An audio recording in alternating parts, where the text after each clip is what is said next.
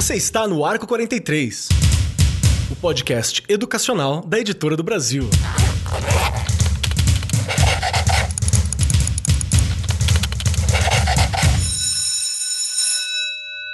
Atenção, atenção, você que está ouvindo a gente aqui agora, está começando mais um Arco 43 Podcast. O segundo, se eu tiver certinho nas contas, porque às vezes eu posso estar enganado também, deste ano de 2021, um ano de retomada, um ano confuso, um ano que nós estamos querendo entender o que está acontecendo? Sim, mas a gente está aqui e uma certeza é plena, que vai ter Arco 43 Podcast para você estudar, pensar, se adequar, compreender, discutir o que é educação, como a educação funciona. A editora do Brasil tá aí dispondo esse espaço bem bacana para a gente trocar essas ideias. E como você, pessoa que está nos ouvindo, seja profissional da educação, seja pai, estudante, coordenador, diretor, amigo nosso que está ouvindo para dar aquela força, seja muito bem-vindo. E vocês sabem que eu nunca estou sozinho aqui. A minha destra, iluminando tal qual o sol do Teletubbies, está Regiane Taveira. Tudo bem com você? Como é que tá as coisas? Ah, depois dessa, tá, tem que tá bem. Tem que ficar bem, não é o sol do Teletubbies. Você lembra Amei. daquele solzinho? É claro que assim? eu lembro. Era muito bonitinho. Perfeito, né? Estou bem. O importante é que a gente continue trabalhando, não é verdade? A demanda é grande, mas a gente tem que dar conta, faz parte. Acho que você colocou muito bem segundo programa, né? Se a gente não estiver errado, uma delícia. Vamos continuar aí estudando bastante, mas um estudar de forma bem descontraída, como você sempre fala, aquela nossa conversa da sala dos professores, que é uma delícia que faz tanta falta. É isso que a gente quer passar aqui no Arco 43, não é? Perfeito, perfeito. E a gente recebeu bastante feedback falando da falta que fazia o contato com os pares, né? Porque o trabalho docente de professor sempre foi muito isolado, né? E na pandemia, no ensino remoto emergencial, depois ensino remoto, hoje em alguns locais já ensino híbrido, ainda não plenamente presencial, isso ficou muito agravado, né? Porque o isolamento foi de todas as formas. Então muita gente falando que foi bom estar tá sentado, tá ouvindo, tá alimentando essas esperanças, esses conhecimentos assim. E para manter esse ritmo, para manter esse papo, para conversar sobre esse assunto e para entrar no tema de um ano de retomada, né, que a gente tá brincando aqui, a gente tá conversando sobre isso, vamos falar sobre o tema que eu fiz toda essa graça, mas você que tá ouvindo já viu no título do podcast, né? A gente vai falar sobre o que você quer ser quando crescer. A nossa discussão hoje é sobre sonhos, sobre esperança, sobre futuro e não vale só pro adolescente, pro jovem, pra criança não. Vale pra gente que sempre tá crescendo, viu? Deixar bem claro aí para você que tá ouvindo a gente. E como sempre, não estamos sós. Temos aqui profissionais e pessoas de alto garbo e elegância com muito conhecimento para dividir e para trocar com a gente. Junto comigo hoje aqui está a Roseli Martinez, que é graduada em psicologia pela Universidade de São Marcos e mestre em administração pela Universidade Cidade de São Paulo. Experiência de 20 anos como gestora de recursos humanos, muito tempo trabalhando como docente em ensino superior e aí atuando diretamente com as pessoas. E ela é coordenadora acadêmica da faculdade sequencial e adora estar ali direto com as pessoas, dialogando, trocando afeto e diálogo. Quero saber como é que foi nesse período de pandemia para exercitar essas coisas todas também, né? Tá tudo bem contigo, Roseli? Como é que você tá? Como é que estão as coisas? Como é que foi esse ano de 2020? Né? Que coisa. Bom, eu quero iniciar dizendo que está tudo bem, agradecer o convite de vocês, me sinto muito honrada. E 2020 foi um ano de grandes desafios. Imagina, eu que adoro afeto e conversa, e sonhos é o que nos movem, né? Sim. Essa é a minha é uma premissa básica da minha vida. Imagina a gente ter que ficar afastado dos alunos, dos professores, da sala dos professores. E eu sempre digo o seguinte: a escola, ela tem a alma que são os professores e o coração que são os alunos. Então, ela pulsa quando os alunos estão lá e a alma que faz com que tudo aconteça, que são os professores, coordenadores, toda a parte acadêmica. Então, foi um ano difícil. Mas, por outro lado, foi um ano de grande aprendizado, porque nós percebemos que nós podemos fazer diferente, que independente de qualquer coisa, o ser humano ele tem a capacidade de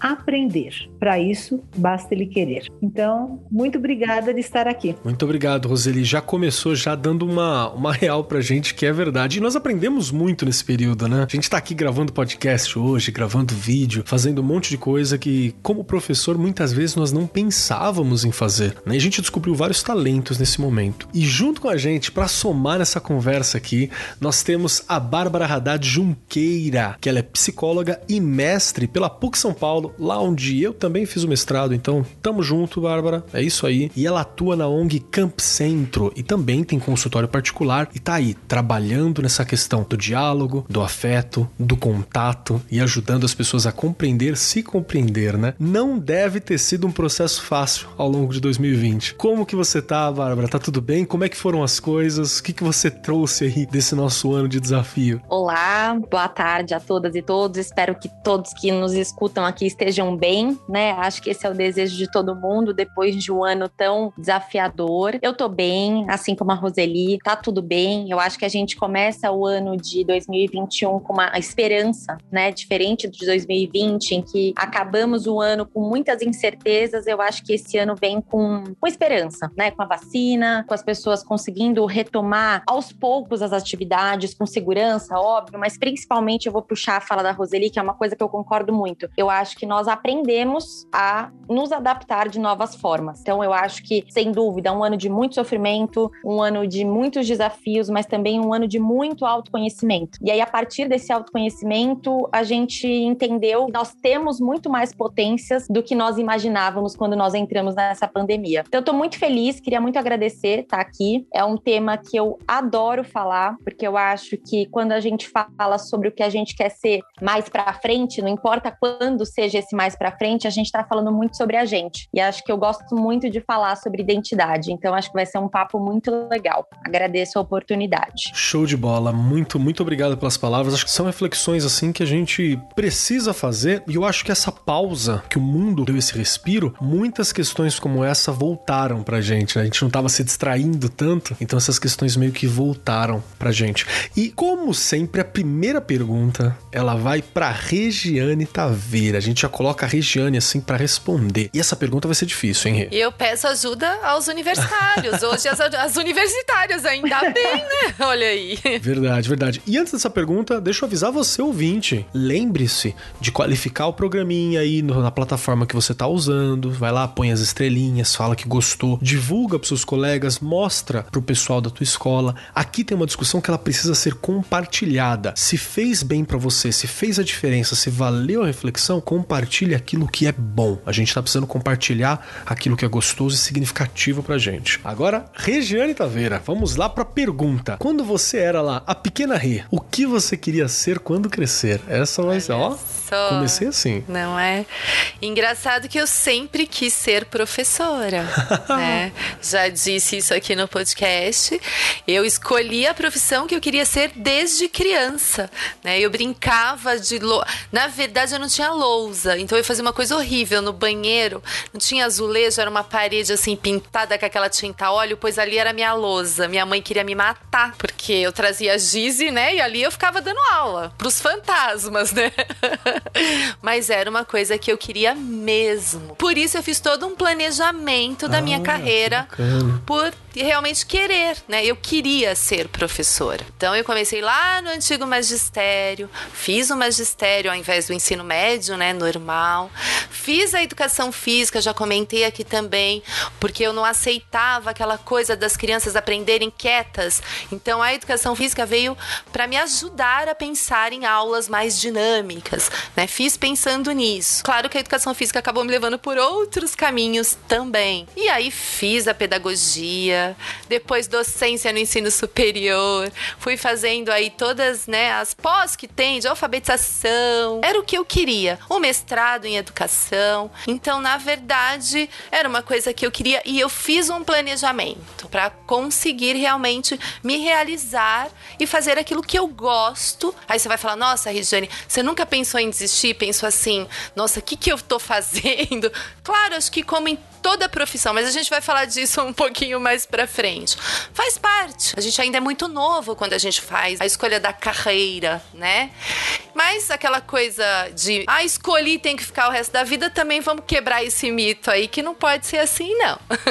Perfeito, Não perfeito. é? Você sabe que eu tava lembrando? Aliás, antes um comentário. Você dava aula lá pros fantasmas no banheiro e hoje tá aí milhões de pessoas no CMSP, né? então, tá- há uma evolução de quantidade aí. Olha aí, quem diria? Outra habilidade que eu nem sabia que eu tinha. Não sei se tenho ainda, tô aprendendo pra ser sincera. Mas você dá uma aula ao vivo, na TV, né? E o podcast? Nem me fale, lembra quando eu comecei? Eu ficava pra vocês. Isso eu ainda fico, gente, eu não sei não. não é? Estou ótimo. aprendendo com vocês e falo isso o tempo inteiro. Nunca imaginei.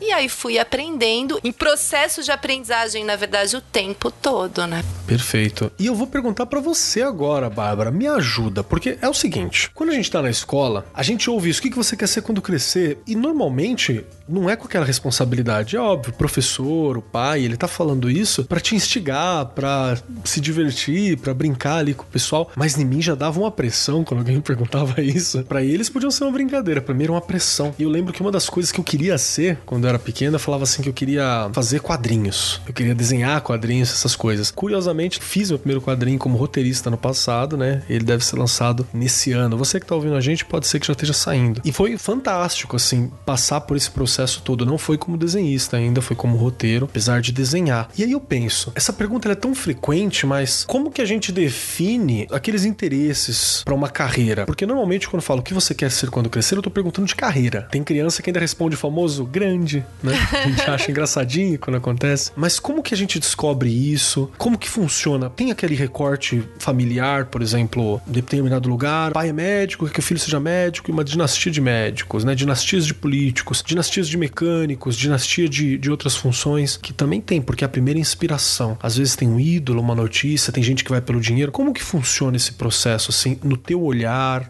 É pesado fazer essa pergunta? Eu acho que essa pergunta, ela é uma pergunta maravilhosa, porque eu trabalho o dia inteiro com jovens, né? Jovens que estão nesse momento aí de escolha, de inserção no mundo do trabalho, e eu sempre respondo essa pergunta contando uma coisinha básica. Quando a gente conhece alguém, a pessoa fala assim: Oi, tudo bem? Como é seu nome? Aí você fala seu nome, aí a pessoa pergunta: E aí, o que você faz? O que, que isso quer dizer? Isso quer dizer que o seu trabalho ele te define, o seu trabalho é a sua identidade. E isso é muito curioso, porque assim, quando a gente tá nesse momento, como a Rê falou, é muito difícil ali, você com 16, 17, 18, 19, 50, 70, enfim.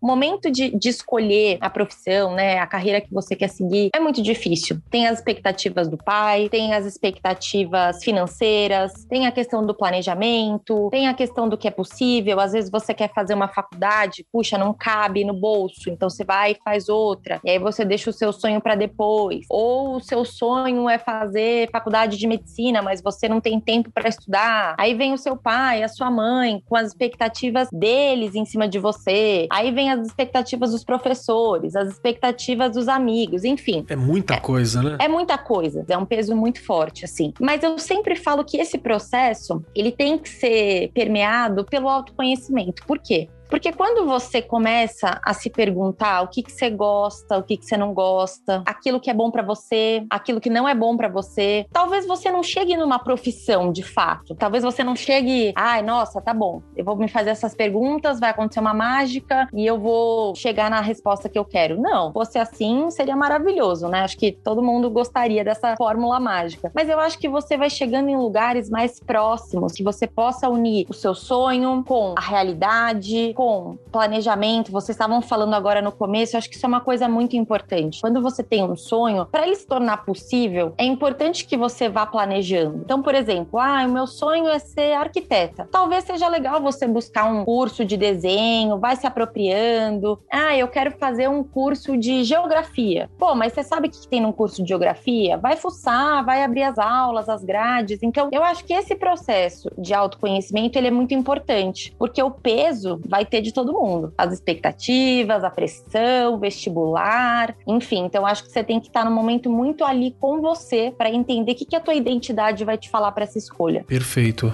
perfeito. Para ver que é uma coisa, não é uma questão simples, tem muitos olhares e existe esse peso. Eu quero antes agradecer a presença de novo, sua Bárbara e sua Roseli aqui, porque falta tanto esse papo com psicólogos pra gente que tá na sala de aula, sabe? Eu queria tanto ter umas conversas e umas formações mais frequentes com profissionais como vocês, assim, então aproveita, a pessoa que está ouvindo a gente agora, aproveita esse momento. Roseli, e você, você concorda com esse olhar? Como que você observa essa questão sobre essa continuidade, sobre a formação dessa ideia, sobre o peso que está por ali? Eu vejo da seguinte forma, eu concordo plenamente com o que a Bárbara falou. Sem dúvida nenhuma, é um peso muito grande, principalmente numa fase da vida em que, via de regra, as pessoas não sabem o que querem. Elas sabem exatamente o que elas não querem. Sim mas elas não sabem definir o que querem. E quando a Rê estava falando, passou um filme aqui para mim, né? Eu não imaginava que eu queria ser professora, mas a lembrança mais remota que eu tenho brincando é numa lozinha e eu dava aula para as bonecas. Todas as bonecas sentadinhas no chão, como se fosse uma salinha de aula, e eu acabei optando pela psicologia por uma influência que também é muito grande no adolescente, nessa fase de descoberta do que fazer, que é o professor. É, no ensino médio, eu tive uma professora de psicologia que foi fantástica. Eu me encantei pela psicologia, justamente por essa influência tão positiva que foi dessa professora. Então, eu penso que, assim, o jovem, a maioria das vezes, eu percebo isso pelos jovens que entram lá na faculdade sequencial, que são os ingressantes, eles não têm um planejamento de vida. Dizer, olha, eu vou fazer o seguinte: eu vou fazer uma faculdade de enfermagem, porque eu quero ser enfermeiro, porque depois eu vou fazer uma faculdade disso. De... O que eu vejo é o seguinte: isso está muito ligado, esse planejamento ou aproveitar a oportunidade, eu acho que está muito ligado também à classe social que esse jovem está. Quando ele está numa classe social que os pais têm uma educação, um nível educacional mais elevado, ele tem esse planejamento. Quando ele está numa classe social que ele não tem os pais no nível elevado, que é o caso, por exemplo, dos alunos que eu atendo, que muitas vezes ele é o primeiro primeiro da família que está fazendo o curso superior, eu percebo que ele está indo muitas vezes muito mais pela oportunidade que ele tem no trabalho, pela oportunidade que ele tem de inserção no mercado, mas também essa pressão continua com ele. O que acontece é que muitos se apaixonam e falam: é isso que eu queria, vamos em frente, né? Que ótimo. E outros eles vão terminar essa faculdade, como bem disse a Bárbara, depois de um tempo eles vão fazer outra faculdade. O que eu penso que em termos de carreira, que é muito importante, eu trabalhei muitos anos com RH também, eu vi isso muito no nível executivo, é que assim, de repente o executivo se aposenta e fala assim, agora eu vou criar galinha. Quer dizer, o que ele queria era uma coisa muito mais simples do que o que ele estava fazendo. É, né? Criar galinha foi só um, uma força de expressão. Então eu vejo que assim, repensar a carreira, ela está ligada sempre ao sonho. E enquanto nós estivermos vivos, e como diz o que é a psicologia, né? Enquanto nós tivermos alma no sentido de vida,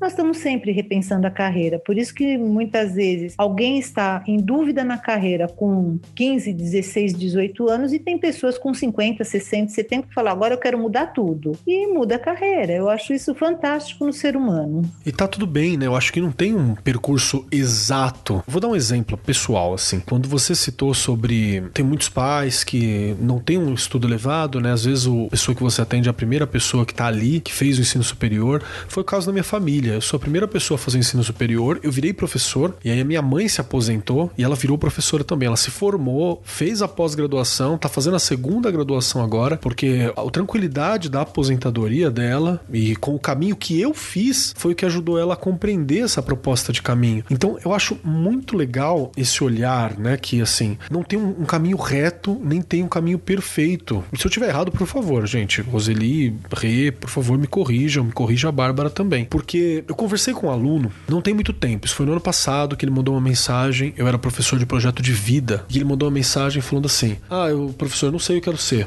Aí eu perguntei por quê, né? A gente foi conversando, o que, que ia, dar, falei que não precisava saber. E ele disse que ele tinha medo de fazer as escolhas erradas, porque não ia ter como voltar e tal. E ele citou videogame. Eu achei muito engraçado quando ele fala assim, que é que nem videogame, né? Se você faz a build, a construção do personagem errado, aí já era, não dá pra fazer outro. Aí eu fiquei olhando, eu olhei pensei, né? Olhei para ele assim pelo celular e falei, pô, cara, bacana que você tem esse raciocínio, é uma preocupação, você tá levando a sério, legal. Mas não é um videogame, você não tem uma regra estabelecida. Às vezes, uma coisa que você achou que era um conhecimento morto, lá na frente ele fica mega significativo num outro contexto. Eu acho que não tem essa regra. F faz sentido o que eu tô falando, gente? Eu tô falando bobagem. Se você me permite uma complementação. Por favor. Nenhuma experiência na vida ela é inútil. Nenhuma. Em algum momento, isso vai agregar, pode não agregar na tua carreira neste momento, mas ela vai agregar na sua vida, na sua experiência de vida. Então, eu sempre digo para os meus alunos o seguinte: só existe uma coisa verdadeiramente minha que ninguém tira, é a minha experiência, o que eu vivi e o que eu conheço e o que eu aprendo. Com certeza. Então, isso sempre vai agregar a carreira. Vou dar um exemplo assim muito simples simplista. Eu sou do tempo que aprendi a datilografia. Eu fiz escola de datilografia. A, S, D, F, G, né? A, C, D, F.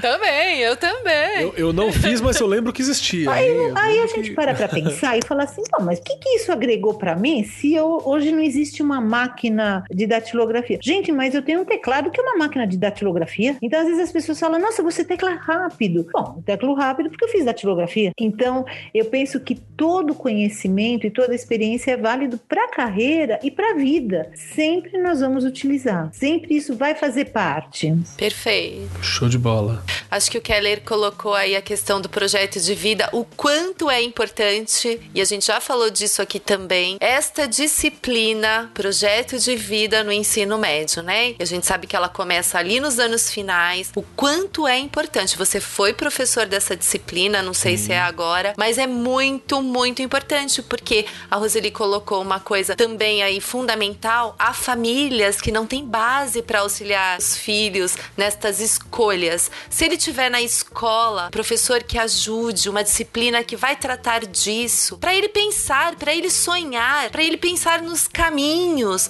é fundamental. Então eu acho que a BNCC, destacando aqui novamente, traz aí o projeto de vida, né, como parte obrigatória do currículo e eu acho super importante. É verdade. Perfeito perfeito. Eu posso complementar uma coisinha? Por favor. Eu acho essa disciplina fundamental e eu achei engraçado porque eu sei que muitas vezes ela está ali no final do ensino médio, mas eu tenho visto também muitas faculdades que no final da faculdade também estão com essa disciplina. O que, que isso significa? Isso significa que a gente está sempre se revendo, que é exatamente o que a gente está falando aqui. A nossa identidade ela é, ela é movimento e assim não um pouco frequentemente eu vejo essa pergunta muito muito presente nos espaços, no final da escola, no final da faculdade, no final de um doutorado, por exemplo, quando a pessoa conclui mestrado, doutorado, ela fala, tá, e agora, né? O que, que eu vou fazer? Então, acho que essa pergunta, na verdade, como a Roseli estava falando, ela é fundamental para a gente ter uma experiência boa, para a gente ter uma qualidade de vida bacana, para a gente poder sempre se perguntar para onde a gente está indo, por que, que a gente está indo, se a gente quer ir, isso é, isso é fundamental. Eu penso o seguinte, complementando o que você falou, o ser humano humano, ele tem um único objetivo na vida, que nos iguala a todos, que é ser feliz. Então, para que nós possamos ser felizes, nós temos que saber aonde eu tô, aonde eu vou, o que eu quero, porque nesse momento eu posso estar infeliz com a minha carreira. Mas OK, esse é um momento infeliz da minha carreira, ou eu estou infeliz com a minha vida, ou a minha infelicidade já é crônica, enfim,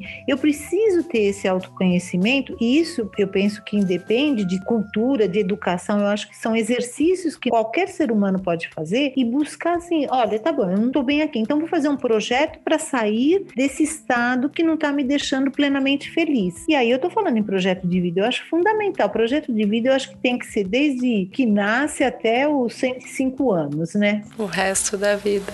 É, o ideal é se você aprende a projetar, você sempre vai conseguir lidar com isso, né? Para mim foi um grande marco descobrir essas questões para lidar. Eu, eu tenho mais uma, umas coisas mais pragmáticas sobre o dia a dia de sala de aula perguntar, mas eu quero puxar uma outra questão. Não tão positiva, hein? Eu vou botar aqui uma, um caminhão de, de, de semi-negatividade aqui pra gente refletir. Já, já peço desculpa. Alerta de gatilho.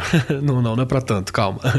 Que é assim, outra coisa que eu vi ao longo desse tempo de sala de aula. Eu tô há 10 anos em sala de aula e assim, peguei escolas centrais, participei em escolas particulares, estive em escolas públicas. A maioria do tempo eu tive em periferia, uma periferia semi-rural, sempre locais desse tipo. Eu eu vi muito, muitos alunos, muitos discentes, muitos educandos ali indo por um caminho e de repente você via que tava brilhando aquele caminho, sabe? Que a gente vê, né? A gente percebe aquele calor, aquele brilho, né? Aquela energia vibrando assim na pessoa. E aí de repente eu vi dar uma apagada assim. Aí quando eu fui dar uma olhada, eu já vi muitos pais que acabam projetando desejos ou frustrados dele, ou do que ele considera sucesso que não necessariamente é sucesso pro filho ou pro social, querendo que faça algo que ele tinha feito. Eu vou dar um, um exemplo assim que foi muito marcante para mim, que foi uma aluna que eu lembro que foi um ano que tinha projetos na escola acontecendo, então eles estavam sendo bombardeados com muitas possibilidades, sabe? Tinha muita possibilidade acontecendo. E eu vi um momento que a menina assim despontou do nada, foi de alguém que ficava bem tímido, bem silencioso, para alguma co uma coisa que brilhou bastante. E aí eu lembro que a mãe, pai, era bem em cima, como tem que ser, você tem que cuidar, não tá fácil você criar filho, não tá fácil você criar filhos meninas nesse mundo também. E aí eu lembro que a mãe tinha umas frases que marcou muito, tipo assim, ela, ela vai ter tudo aquilo que eu queria e não consegui ter. E aquilo me marcou muito, que eu falei assim, mas você sabe se ela quer essas coisas? Não, ela quer, porque quando eu era menina era tudo que eu queria. E ela projetou, assim, ao ponto de que recentemente, faz uns dois anos, assim, eu vi passando na rua, a roupa, a estética era a mesma, assim, a postura era a mesma. Eu fiquei olhando e falei, nossa, mas que poder, hein? Que tem umas frases e uns olhares. Isso acontece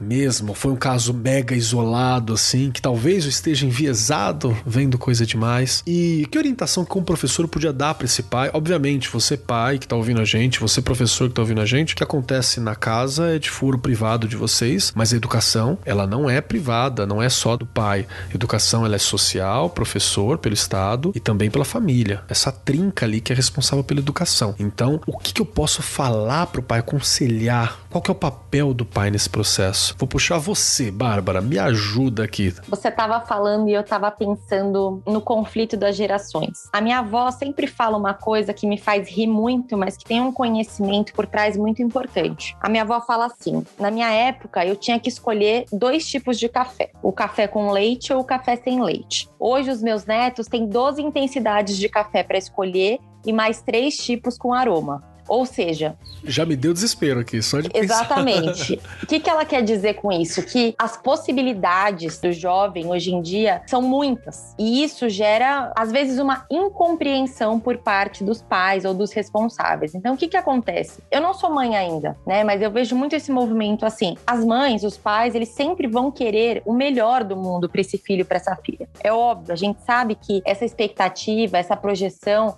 ela vem carregada de afeto, nunca é por mal, muito pelo contrário. Eu acho que os pais precisam entender que, primeiro, a influência. Os pais, nesse processo, têm uma influência brutal. Por quê? O jovem muitas vezes está ali inseguro, cheio de dúvidas, e às vezes o que um pai ou uma mãe fala se torna muito determinado e a gente fica ali meio perdido. Às vezes nem é pro pai, né? Nem é tão intenso. O pai só fez uma frase, mas o, o filho trava. O né? filho pega aquilo e falou: não, porque o meu pai falou tal. Mas aí mais pra frente eles vão ter uma conversa e falar: nossa, mas filho, eu nunca falei isso, enfim.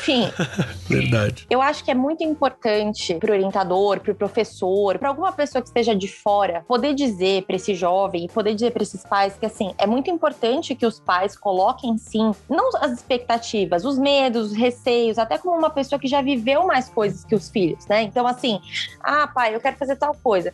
Tá, mas isso vai te dar a vida que você quer? Como é que você vai trabalhar? Eu acho que esses questionamentos, eles são super importantes. Eles trazem um movimento super importante. Só que a gente também tem que falar pro pai, pra mãe, para quem tá ali responsável por esse jovem, que é o seguinte, precisa existir uma separação do que é meu, do que é seu e do que é nosso. Difícil, né? Porque é o seguinte, existe o que é do jovem, existe o que é dos pais e existe o que é dos dois. Não dá para separar. Eu entendo, eu sempre falo isso pros pais. Os jovens chegam muito bravos. Não, meu pai falou que só vai me ajudar se eu fizer tal coisa. Não, a mãe falar, só vai falar comigo. Eu só posso ficar em casa se eu fizer tal coisa. Aí você senta para conversar com esses pais e na verdade você vê o quê? Medo, desespero. Não que é por mal. Às vezes é falta de conhecimento. O conflito de geração traz esse estranhamento das novas profissões também. A geração dos meus pais, por exemplo, para eles ser bem sucedido é o quê? Medicina, engenharia e direito. É isso. Para minha avó, então, acho que assim, só medicina e direito, engenharia ainda estava ali. Então, quando a gente fala desse número extenso de possibilidades de carreira, às vezes é legal também sentar com os pais e falar: mas olha, você já ouviu falar? Você não perguntou pro teu filho com o que, que ele quer trabalhar? Eu tive um caso recentemente que era uma adolescente de 17 anos, e lá na ONG, ela, ah, Bárbara, meu pai vai me tirar de casa porque eu falei que eu quero ser youtuber e não sei o que, não sei o que lá. Chamei esse pai para conversar. Ele não tinha ideia de que dava para ser youtuber, ele não tinha ideia que se ganhava dinheiro com isso, ele não tinha ideia quais eram as possibilidades. Então, assim, foi muito legal colocar pai e filha frente a frente para falarem: ó, oh, entenda o medo do seu pai, entenda as dúvidas do seu pai, mas também entenda os sonhos da sua filha. Eu acho que esse, esse diálogo de separar o que é seu, o que é do jovem, o que é de vocês, ele é muito importante. Muito bom, muito bom assim, o que a Bárbara falou é fantástico e me trouxe uma reflexão que é a seguinte: os pais, eles sempre têm um medo. Qual é o medo? É o do fracasso dos filhos e que esse fracasso possa trazer uma dor para os filhos. E com isso, eles impedem as oportunidades. Então, é um exercício que todo pai e toda mãe tem de fazer, que é o seguinte: além do que é meu, seu e nosso, eu tenho que abrir mão de muita coisa e dizer o seguinte: olha, é uma oportunidade. Pode ser que o que o filho escolha ou que o pai impõe,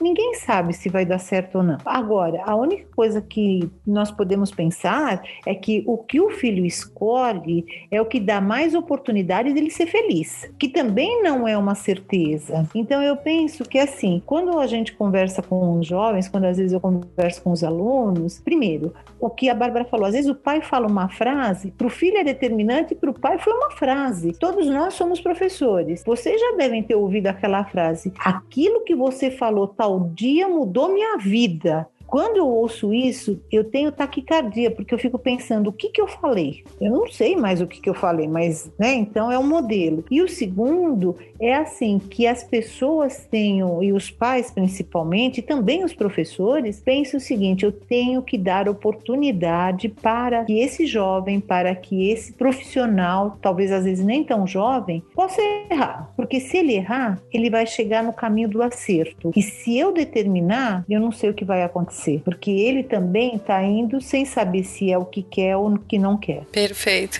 Nossa, perfeito, perfeito. Eu acho que é isso que a escola tem que fazer. A escola tem que dar possibilidades, né? Essa é a, é a grande questão. Às vezes a gente. E é um ponto difícil. Eu fiz algumas lives conversando com os autores dos livros didáticos da editora do Brasil para o PNLD de 2021 e teve uma questão assim que de vez em quando ela ia e voltava, que é esse papel da escola, que é sempre o um meio do caminho. A gente não tá lidando nem com a criancinha nem com o adulto. A gente não tá lidando nem com a sociedade aberta, nem com a família. A gente tá sempre num, numa encruzilhada, no entroncamento. E tem um detalhe nesse entroncamento que é importante, que a gente precisa valorizar o local, valorizar o que tá ali, valorizar o de sempre, mas a gente tem que dar a oportunidade e mostrar que existe muito mais que aquilo. Então é muito fácil a gente perder a mão nesse meio de caminho, sabe? É muito fácil, mas a gente precisa continuar tentando. E eu acho que é isso que a gente tá refletindo aqui. Exato. Pior seria se não valorizasse a família, né? Se a pessoa não tivesse a escolha de ser semelhante, né? De trazer, de carregar os seus antepassados, de carregar os seus. E também pior seria se não desse outras oportunidades.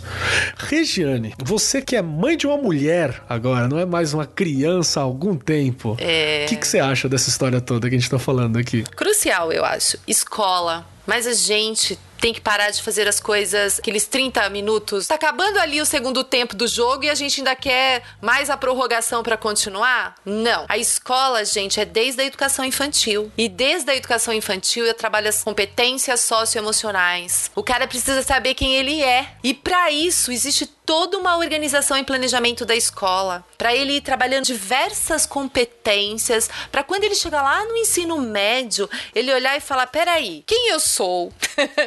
não é? A capacidade de se perceber. Isso aí é trilhar um caminho a escola inteira, não é lá no ensino médio só. Olha o papel da escola. Porque aí, se você começar lá na educação infantil, vai ter um super autoconhecimento. Quem eu sou? O que eu quero? Ele vai escolher certo? Não. A gente não quer dizer que isso, né, seja a receita. Não existe receita. Mas a pessoa precisa se conhecer. E se você vai trabalhando no decorrer aí da escola, ele vai saber que o caminho ele precisa ir e voltar. Acho que a Bárbara colocou isso também. O começar e recomeçar. A questão da resiliência mesmo. Ah, resiliência. Poxa, necessário. Isso, esse é o caminho. Porque às vezes a pessoa, na hora que ela tá ali, né, percorrendo o caminho, ai, não deu certo. Ai, não sei o quê. E já desiste, não, gente. Nunca vai dar tudo certo. Nem sempre o que você escolher vai ser a melhor escolha. Se você se autoconhece, a coisa fica muito melhor. Então, olha a importância aí das competências socioemocionais no trajeto de tudo, educação infantil, de primeiro a quinto ano que a gente fala aí os anos iniciais, anos finais e lá no ensino médio ele já vai ser um cara que conhece alguma coisa dele mesmo.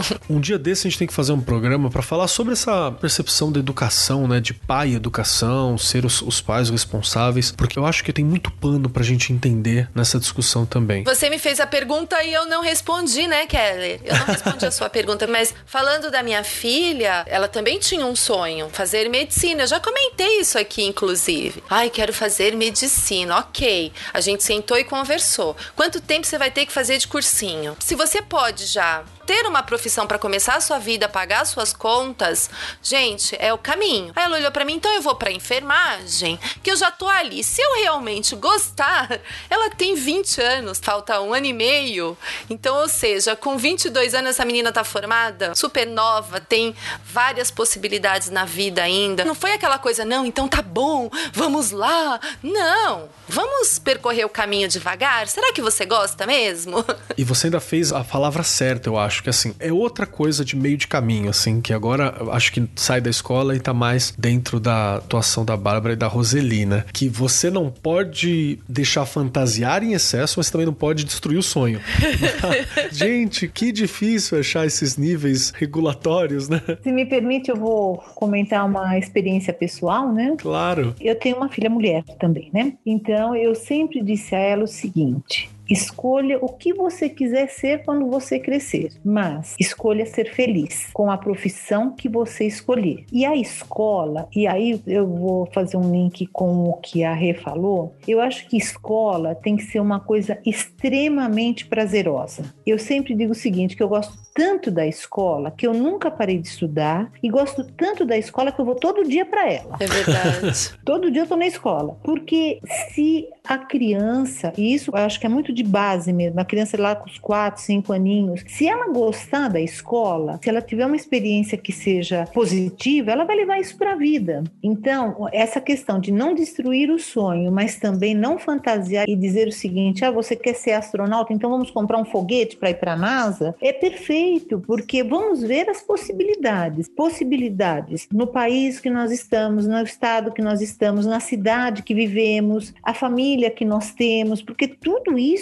entra nessa escolha. Eu não sei se a Bárbara concorda comigo, porque ela atua muito mais diretamente com o adolescente, né? E isso também tem que ser levado em conta, né? Qual, qual é a possibilidade que eu tenho? Com certeza. Acho que a adolescência ela traz uma coisa muito maravilhosa e muito assustadora, que é a palavra intensidade. O jovem ele vem carregado de uma intensidade, de uma verdade absurda. E aí de repente aquilo desce, de repente aquilo sobe. Então, eu acho que é muito importante isso que vocês duas falaram do lugar da escola, porque a escola, ela representa a segurança, a base segura, a estabilidade no meio dessa loucura, dessa intensidade que está acontecendo ali dentro. Então é muito importante ter esse pé no chão, mas ao mesmo tempo ter essa asinha aqui. É uma linha muito difícil, né? Longe de mim dizer, ah, é super fácil. Não, é super difícil. Acho que talvez seja o lugar mais difícil de se chegar, é colocar esse equilíbrio entre o que é possível e o que se quer. Mas eu acho que isso é muito importante, como a Roseli falou, é levar em consideração muitas coisas. E isso, muitas vezes, a gente tem que tomar muito cuidado, porque o adulto, seja um pai, um responsável, um professor, uma psicóloga, a gente vem muito carregado de, de opinião própria, de experiência própria. E para o adolescente, isso muito facilmente murcha. E aí vem aquela coisa da responsabilidade pelo que a gente fala. Me identifiquei muito com a fala da Roseli. Eu faço grupo com os adolescentes e aí eles vêm com isso. Não, porque eu anotei o que você falou, isso mudou minha vida. Eu fico gelada gelada. Porque às vezes eu falei uma coisa assim, eu falo, ah, mas e aí, o que, que eu falei? Eles me mostram, eu falo, nossa, mas eu falei isso, eu tava pensando em outra coisa e tal. Então, a gente tem que tomar muito cuidado com essa questão. É muito importante a gente questionar, a gente colocar no plano do real, mas também a gente tem que tomar muito cuidado de dizer assim: olha, não tô destruindo o seu sonho. Tô te perguntando isso porque eu quero te ajudar a ver se é possível. Para criar os passos, né? Eu quero criar passos realistas. Exato. Quando você explica para o jovem por que, que você está sendo o chato, ele fica mais calmo. Eu penso o seguinte, só corroborando com o que você falou, Bárbara, e, e é claro, perfeito é assim: no momento em que nós chegamos para os jovens e fazemos ou colocamos esta frase, ele se sente respeitado. Exatamente. Sim. Quando o jovem se sente, o aluno se sente respeitado. Você tratou como pessoa, né? Como alguém ali. Exatamente. Eu tenho respeito pelo que você está falando, porém eu não concordo, mas eu respeito. Pronto. Você abriu as possibilidades de diálogo. Ouvir. Exatamente. Quando você impõe, você não respeita o outro. E aí é que começa, pelo menos na minha percepção, é aí que começam os conflitos. Sim, e desrespeito só escala, né? Desrespeito é uma coisa que se você não tem alguém com maturidade ou percepção e consciência para dar aquele passo para trás, você só escala a questão. E a gente tem muito problema que tá dentro desse, desse caminho. Eu vou fazer uma pergunta aqui que é, é nesse sentido, eu acho que é uma pergunta mais pragmática. Essa é a melhor definição, assim. Porque é algo que nós vamos ouvir na sala de aula, eu ouço pelo menos uma vez por ano ano, na verdade bem mais que isso, tô dizendo pelo menos só para ter uma medida mínima, que é sobre carreira mesmo, já que a gente entendeu aqui que, na verdade, a construção, o sonho de futuro vai muito além de carreira. A gente não tá discutindo carreira aqui, a gente tá discutindo formação da pessoa, né? A gente tá discutindo identidade, a gente tá discutindo futuro, estilo de vida, planejamento, é isso que a gente tá discutindo. Mas carreira é uma forma simples de você lidar com essas questões. A gente deposita muito no trabalho, né? Se você vem de uma classe mais pobre, não tão abastada ainda, o trabalho é sua única chance de mudança de vida, de ascensão social. Então acaba que é depositada muita esperança ali. No ensino médio mesmo, na onde eu trabalho, tudo que eles querem é arranjar um emprego, arranjar um emprego como se fosse a panaceia universal. Mal sabem que nem sempre. Verdade. Mal sabem que tem dificuldades. E eu sempre falo para eles também que emprego é maravilhoso, todos precisamos. O homem precisa, a pessoa, né, o ser humano precisa se identificar naquilo que tá construindo. Não é todos que têm esse, essa possibilidade. Mas na hora que você começar, cidadão, tu não vai parar nunca mais mais. Então, se você puder demorar um pouco para entrar, você pode estudar, correr, brincar, beijar na boca, passear, abraçar o gato, o cachorro. Aproveita, porque do momento em que o primeiro carro que eu olhei na feira ali, primeira máquina de lavar que eu carreguei, Acabou. primeiro tijolo que eu cimentei, até ontem, até hoje gravando aqui, eu não parei, sabe? Direto. Então, é uma questão. Mas assim, sobre carreira, eu vou ter aquela pergunta. Chega o jovem, chega o adolescente, chega a adolescente e fala para mim assim: "Mas eu devo seguir o meu sonho ou eu devo pensar em dinheiro?" Dinheiro de forma prática. E agora, às vezes ele tá só te tentando a pergunta, mas às vezes é sincero. E eu vou puxar para você, Roseli. O aluno me perguntou isso. E agora? O que que eu respondo? Você tem o, o, truque que é fantástico, porque ele é real, é de coração, da felicidade, né? Foi o que você tinha falado aqui. Essa é uma sacada fantástica.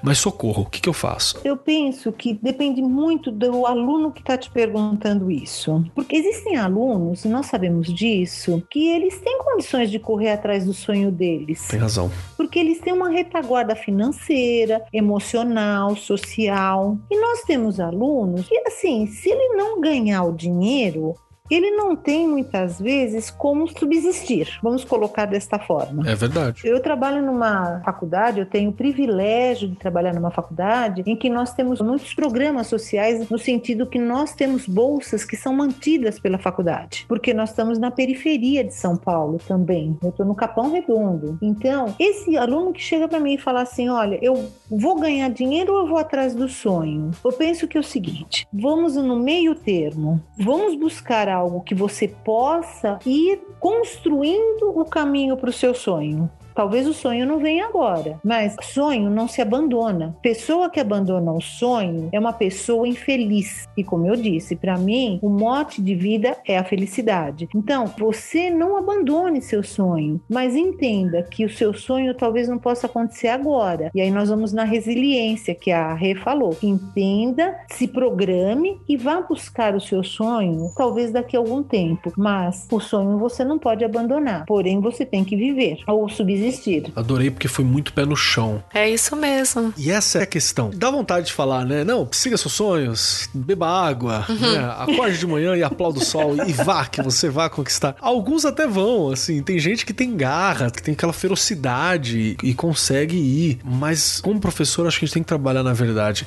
Regiane, Vamos você lá. que tá há muito tempo, muito na, tempo. na educação já deve ter pegado pelo menos umas duas gerações ali de famílias. Assim, Até mais. Deu aula mais. pro adolescente, deu aula pro filho. Até mais. Como você vê essa pergunta?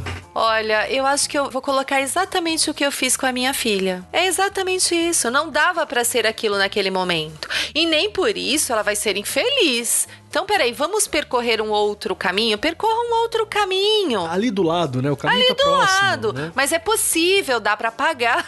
Não é? É verdade. Já comentei isso aqui também. Eu fiz a minha primeira faculdade com crédito educativo. Então, você tem que buscar. Naqueles momentos ainda você fica pensando, meu Deus, será que eu fiz a coisa certa? Será que eu vou conseguir pagar? Você pensa uma série de coisas, porque você fica com medo. Quando você tem uma bolsa, tudo bem, mas quando você tem que pagar lá no futuro, depois que você se forma, que foi o meu caso, pensa, né? O quanto que você fica ali com medo, com receio, vou conseguir, não vou conseguir. Você falou uma coisa que eu também sinto, né? Ah, vai ser feliz, faz o que você. Não, mas a gente tem que ter esse equilíbrio de olhar e falar: peraí, no que, que eu posso te ajudar? Qual o melhor caminho agora? Até porque a gente trabalha em escolas periféricas aí, né? Eu e você, nós temos uma carreira de escolas de periferia. Então você não pode virar para o menino, ele fala: eu quero ser um jogador de futebol. E aí você fala: isso, vai atrás.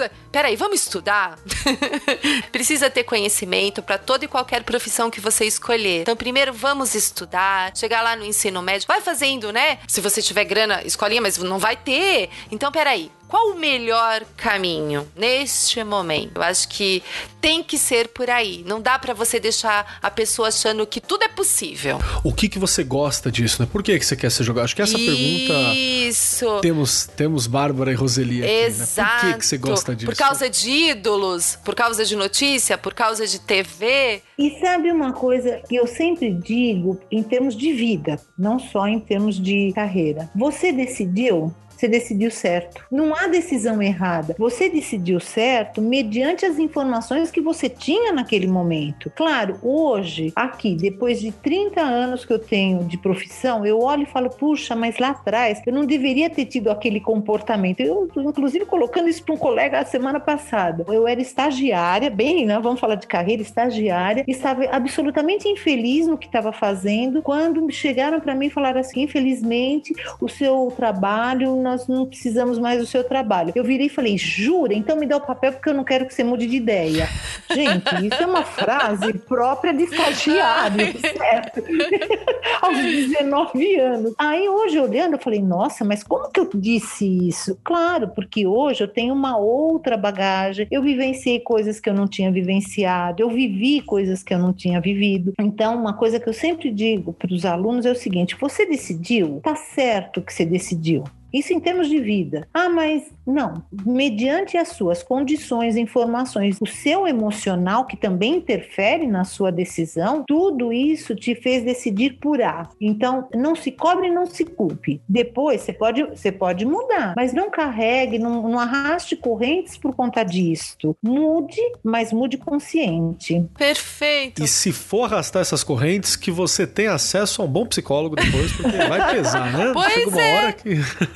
Bárbara, deixa eu puxar para você que tem trabalho com adolescentes. Acho que você se dá com essa questão também várias vezes, né? Eu sigo meu coração, ou eu sigo o pai, ou eu sigo o trabalho, ou eu sigo o dinheiro. O que que eu faço? Qual que é a tua visão sobre isso, assim, sobre essa discussão que a gente tá levantando? Tava ouvindo vocês falando aqui, tava aprendendo, né? Acho que a gente sempre aprende muito. É, essa troca entre educador e psicóloga é para mim é tudo na vida. Enfim, eu acho o seguinte, essa pergunta me é feita todo santo dia. E aí eu vou puxar o que todos vocês falaram, que é assim: primeiro, o contexto, contexto do jovem. O jovem que vai lá no meu consultório, que tem uma família super rica, que quer fazer física nuclear, é óbvio que eu vou virar para esse jovem e vou falar para ele: sua família tem condições? Você quer fazer isso? Bacana, vai embora. Os jovens lá da ONG têm outra condição, então eu não posso virar e falar vai embora. Mas para os dois, independente das condições, eu falo exatamente essa questão. Por que que você tá me falando isso? Esse questionamento é importante, porque ele vem carregado de uma desconstrução. Isso é muito importante, né? Então, por exemplo, sempre escuto, ah, não, eu quero ser médico. Por quê? Ah, é porque ser médico dá dinheiro, porque ser médico dá status. Aí eu falo. Isso é só um lado, né? Exato. Aí eu falo assim, bacana. Você sabia que você vai ter que ficar quatro anos num cursinho, que você vai estudar seis anos de medicina, depois você vai ter que fazer três de residência, você vai começar a ganhar dinheiro mais ou menos com uns 30 anos. Aí eles fazem assim.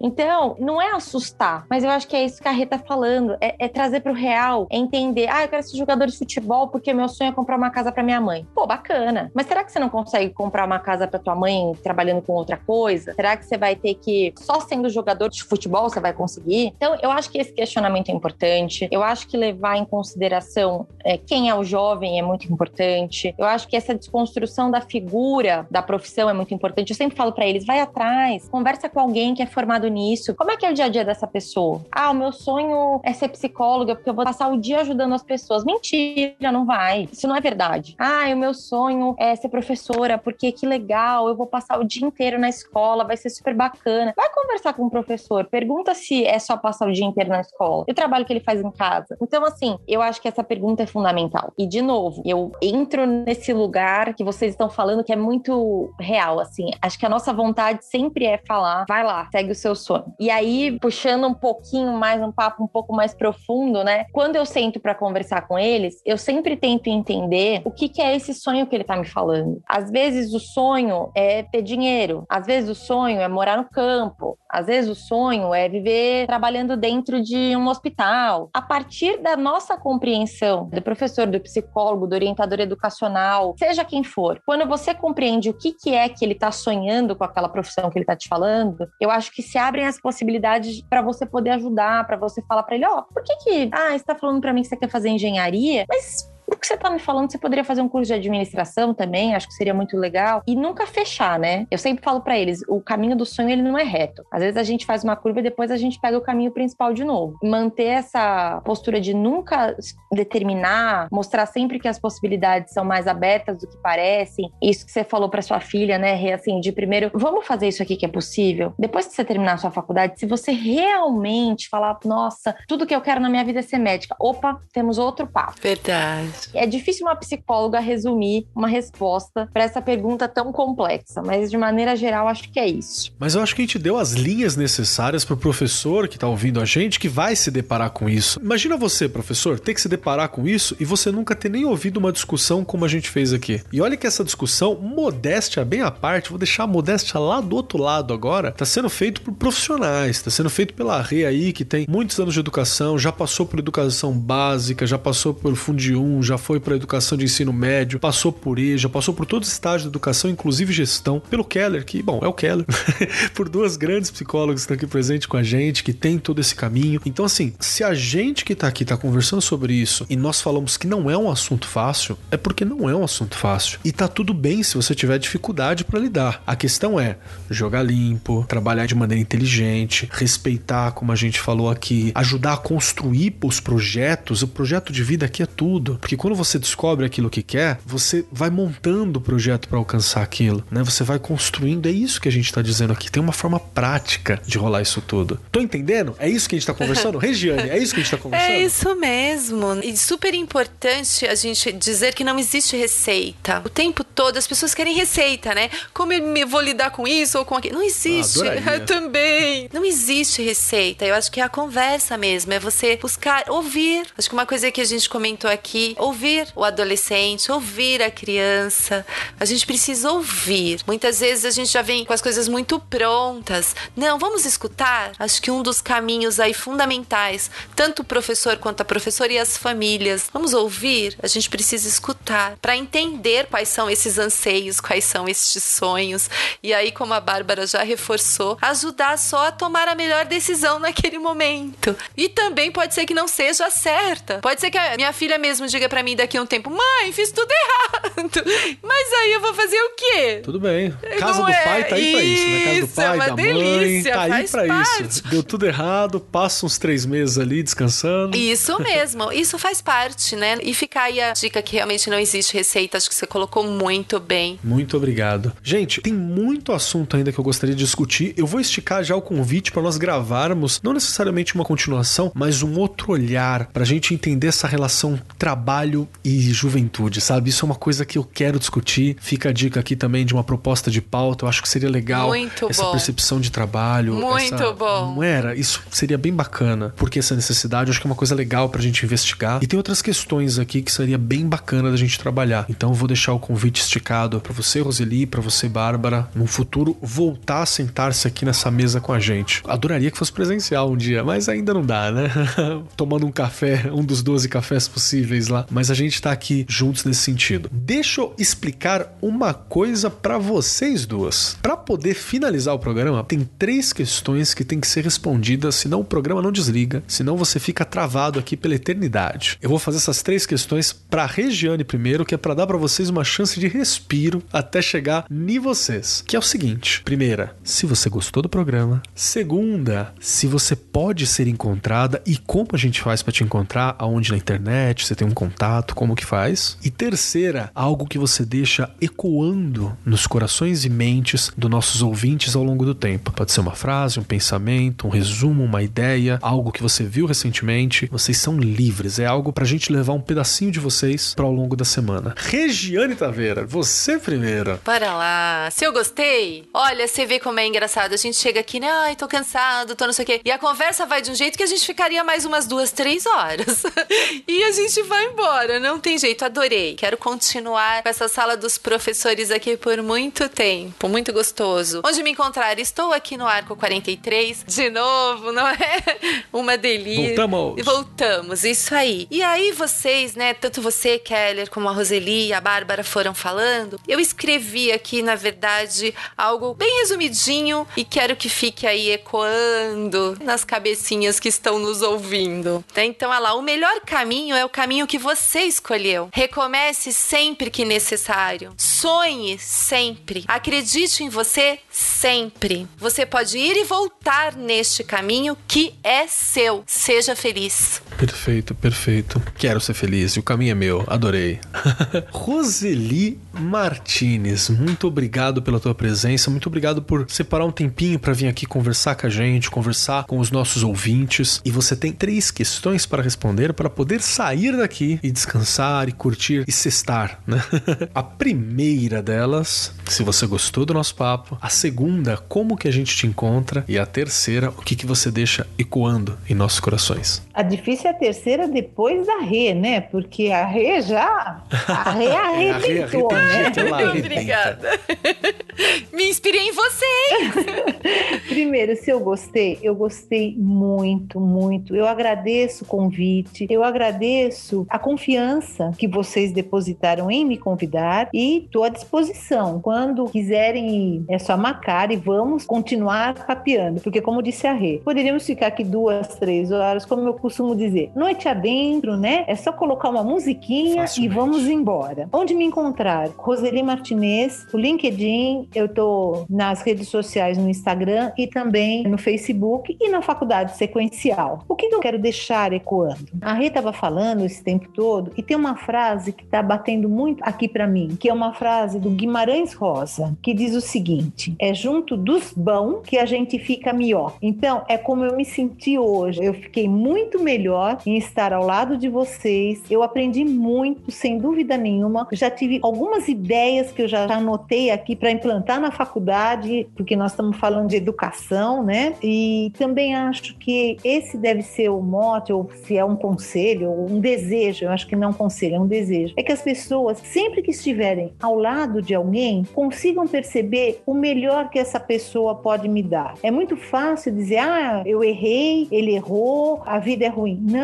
nós temos coisas boas. E aí, fechando com a nossa conversa, esse tempo de pandemia, quanto que nós aprendemos? Então, fica aqui a minha gratidão por estar com vocês e um abraço e um beijo a todos. Muito obrigado, muito obrigado, Roseli, de verdade, por ter disposto toda essa atenção e esse carinho pra gente. Agora você, Bárbara Haddad Junqueira. Três questões para você poder sair daqui, senão vai ficar nesse limbo da plataforma que a gente usa aqui. Primeira delas, se você gostou do papo. A segunda, como a gente te encontra e a terceira questão, o que, que você deixa ecoando em nossas mentes e corações ao longo dessa semana? Bom, ficar por último tem um desafio aí, né? Porque as duas falaram maravilhosamente bem. Aí vou vir eu aqui falar três palavras. Bom, enfim, vou tentar, gente. Vamos lá. Eu amei estar aqui. Eu amo espaços de troca. Eu acredito que a gente nunca sai igual. Quem tá aqui, quem tá ouvindo, quem pensou antes, quem vai pensar depois, né? Então, assim, eu queria muito agradecer a oportunidade. Eu tô mais do que aberta, disponível para participar. Eu adoro estar com o educador. Eu acho que a gente aprende de estar do lado, sabe? Assim, meio que por osmose você já vai aprendendo alguma coisa. Enfim, como vocês me encontram? Meu nome é Bárbara Haddad Junqueira. Se você jogar no Google, eu tenho um site lá, fala um pouco sobre o meu trabalho. As redes sociais do Camp Centro, que é onde eu trabalho, também tem um material bem bacana que eu costumo falar sempre. E eu tenho um Instagram profissional, que eu também deixo algumas coisas lá, que chama Psicologia Agora. O último A do Psicologia é o primeiro do Agora, então é tudo junto. E, por último, vocês duas me deixaram nessa situação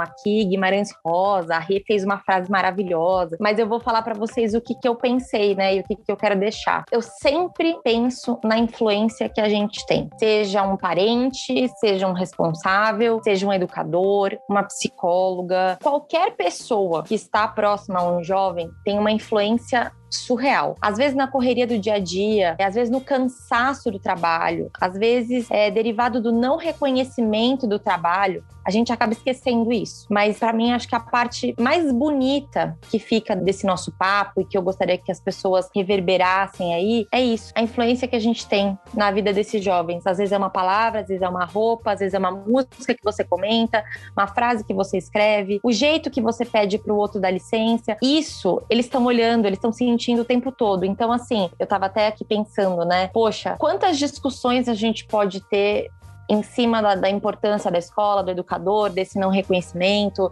desse adoecimento, né? A gente podia conversar muito sobre isso. E aí eu fico pensando o seguinte: para o educador que está ouvindo a gente, eu imagino que vocês estejam passando por um momento desafiador nessa pandemia, que não tá fácil. Então, eu digo, não desanima porque esses jovens estão te ouvindo, eles estão te vendo. A gente tem uma influência importante. Acho que eu termino com isso. Nossa, fantástico. Muitíssimo obrigado também pela reflexão. Muito obrigado pelo tempo que vocês dispõem. Eu agradeço muito o tempo, porque o tempo é uma coisa corrida pra gente e, e às vezes difícil da gente dispor, mesmo para quem a gente gosta, né? Mesmo pra nossa família, mesmo pros nossos, às vezes é difícil. Então, quando a gente dispõe algo para construir, para trabalhar com educação, para trabalhar com formação de professores, que é o que a gente faz aqui, para mim é sempre uma coisa muito fantástica, muito fantástica mesmo. Eu adorei esse bate-papo, achei maravilhoso. Quem quiser me encontrar por aí, Marcos Keller nas redes sociais, dois L's, tá sempre linkadinho o nome em algum lugar. E eu vou deixar, eu vou usar um truque antigo. Eu vou citar Paulo Freire. E quando você não tem o que falar, o Paulo Freire falou melhor que você. Então eu acho que ela é maravilhosa. Vou roubar da Rê as citações. Adoro. Que a Rê, que é a citação oficial aqui, ao grande educador, que é a ideia de que ninguém liberta ninguém.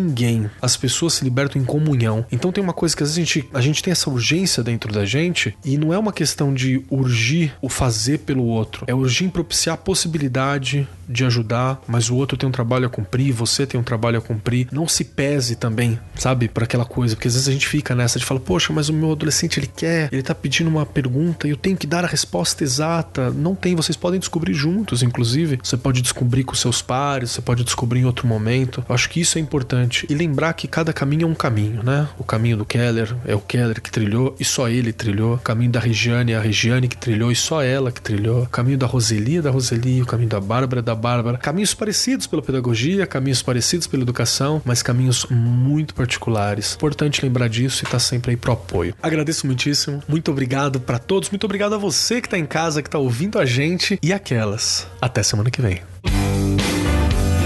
Este programa foi apresentado por Marcos Keller e Regiane Taveira. Gravação e edição Agência Bowie. Produzido pelo Departamento de Marketing da Editora do Brasil. Gerência de Marketing Helena Poças Leitão. Coordenação de Marketing Lívia Garcia. Siga-nos nas redes sociais: facebook.com barra Editora do Brasil, twitter.com barra Editora do Brasil, instagram.com barra Editora do Brasil underline oficial e youtube.com barra Editora do Brasil. As opiniões expressas no programa são de responsabilidade dos respectivos convidados e não expressam necessariamente a opinião da Editora do Brasil ou de seus colaboradores.